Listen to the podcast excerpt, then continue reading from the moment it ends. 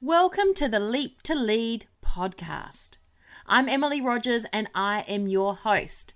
I'm here to support you to take the leap and lead your life where you want to be. Are you ready to take that leap? Let's get in and hear today's episode. Hello and welcome to today's episode Three Steps to Become Fun Again. When did I stop being fun? This was a question a client asked herself recently. She was using our coaching sessions to get clarity on her direction in life. But in the discussion of rediscovering her passion, she realized she's no longer fun. She looked at me and she said, I used to be a fun mum. When did that stop? I used to be a fun person. People loved being around me. How did I lose that? This discussion really got me thinking, and I think it seems to be a phase that many women go through. We get to a point where we're so caught up in the busyness of our lives that we're completely absorbed by the demands of our family, we forget to laugh. We forget to pause and appreciate. We stop smiling and we stop being fun. I think the worst aspect is most of the time, we don't even realize it. We don't recognize that we're not laughing, that we're not smiling, that we're not fun. In hindsight, I realized that I too, I've gone through that phase. It was when we moved to Taipei and I stopped laughing with the girls and instead I was yelling at them. I was feeling pressure to get everything done for them I forgot to be with them. I was fortunate at the time, Sundae Bean hosted a parenting challenge for expats on purpose, her Facebook group. And I had the opportunity to recognize that I'd slipped into this perpetuating military style of parenting. It wasn't good for me, and it was definitely not good for the girls. At the time, I made the decision to become a different parent. And it was a journey. My style did not change overnight. I promise you that. I'm, I'm not a magic worker, but I have made the shift. And I'm not perfect. I, I, have never claimed to be perfect. But the girls and I, we now have a far stronger relationship. We do have a lot of fun together and we laugh a lot. And this was really clear in these recent holidays. We did simple things together. And on the night before they went back to school, last night, they went back to school today, they both commented on how much fun they'd had. And there was lots of hugs and lots of kisses.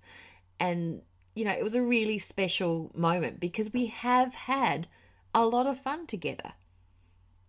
So today I want to share with you my tips, the three steps that you can take to become fun, fun again. And it is a process.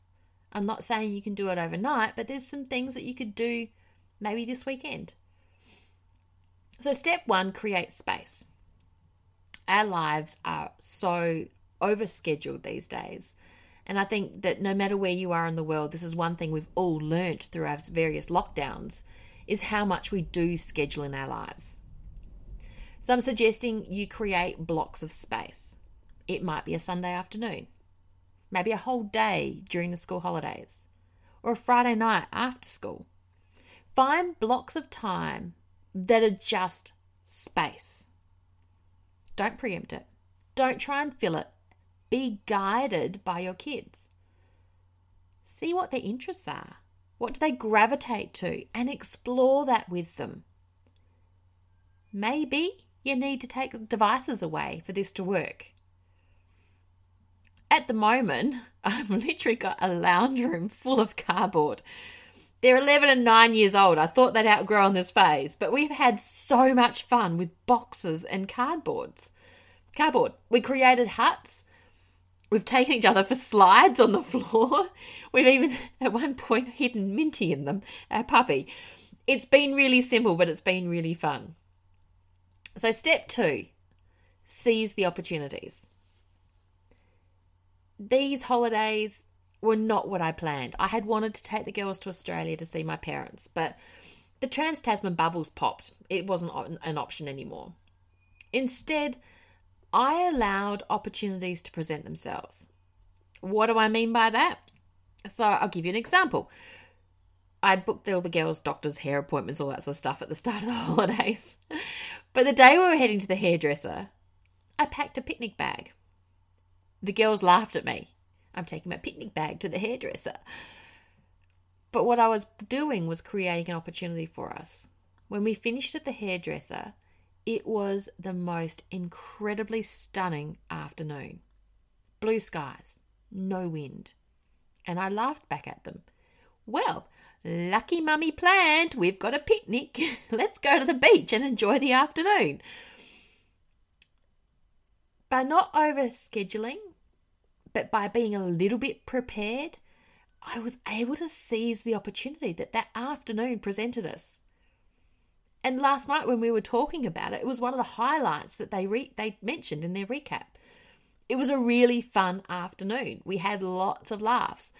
Some really bad singing in the car as well, but it was really fun. Which brings me to step 3. Keep some surprises. I often have little ideas bubbling away in my mind that I don't tell the girls about. And last week it was a visit to the trampoline park. I was waiting for a rainy day, which unbelievably with the forecast, we never actually got.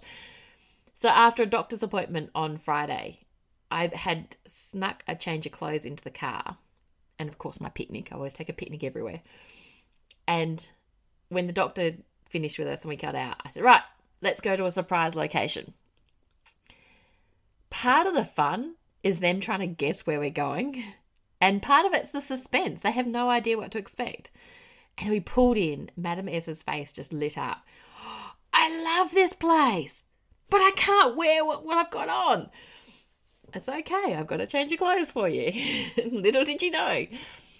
But you can see by my examples, I'm not spending money. We're not using well, a lot of money. There's a little bit of money involved, but not a lot of money. I'm, we're not using devices at all.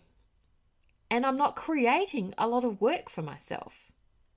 I'm just giving us time and space to have fun, but making sure I join in the fun with them. So give it a go. And then drop me an email, Emily at Expat Parenting Abroad. Tell me, how did you go over the weekend? Were you able to bring some fun back to it? I'd love to hear from you.